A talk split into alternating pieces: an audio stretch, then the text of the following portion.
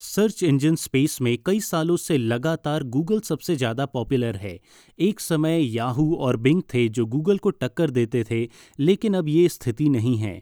क्या Apple Google के space में आकर इसे टक्कर देगी? रिपोर्ट के मुताबिक अमेरिकी टेक कंपनी एप्पल अपने सर्च इंजन पर काम कर रही है। टेक वेबसाइट कोई वॉल्फ की एक रिपोर्ट में कुछ पॉइंट्स बताए गए हैं, जिससे इस रिपोर्ट को बल मिल रहा है कि कंपनी अपना सर्च इंजन ला सकती है। रिपोर्ट के मुताबिक, एप्पल अपने स्पॉटलाइट सर्च इंजन के लिए इंजीनियर्स की हायरिंग कर रहा है। स्पॉटलाइट मैक ओएस में दिया गया एक महत्वपूर्ण सर्च फीचर है, जहाँ से आप अपने मैकबुक से लेकर वेब के कंटेंट सर्च कर सकते हैं। एक रिपोर्ट ये है कि एप्पल के अपने नए iOS 14 वर्जन में गूगल सर्च को बायपास किया गया है।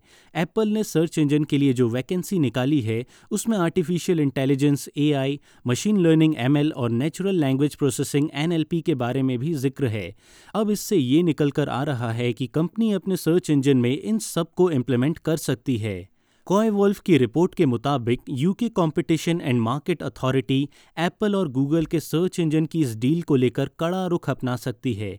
UK competition and market authority report में कहा गया था कि एप्पल का मार्केट शेयर दुनिया भर में काफ़ी ज़्यादा है। ऐसे में अथॉरिटी का मानना है कि चूँकि गूगल सर्च डिफ़ॉल्ट है, इसलिए दूसरे सर्च इंजन को मोबाइल फ़ोन में आने का मौका नहीं मिलता।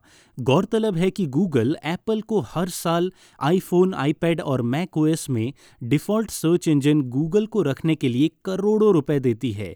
रिपोर्ट्स के मुताबिक ये डील जल्द ही खत्म हो रही है। ये भी मुमकिन है कि अब एप्पल गूगल के साथ सर्च इंजन के लिए पार्टनरशिप खत्म कर दे। बताया जा रहा है कि एप्पल सर्च में ज़्यादा इन्वेस्टमेंट कर रही है और रिसोर्सेज भी लगा रही है। आईओएस और आईपैड ओएस 14 में गूगल सर्च को बाईपास किया जा रहा है। यानी आप डिफ़ॉल्ट सर्च बॉक्स में लिख कर एंटर करेंगे तो वो क्वेरी गूगल सर्च में जाने की बजाय दूसरे वेबसाइट से ओपन होती है। अभी ऐसा ही है कि अगर आप iOS या मैक ओएस में कुछ सर्च करते हैं तो वो डिफ़ॉल्ट गूगल सर्च पेज पर रीडायरेक्ट करता है, लेकिन आने वाले समय में ये बदल सकता है।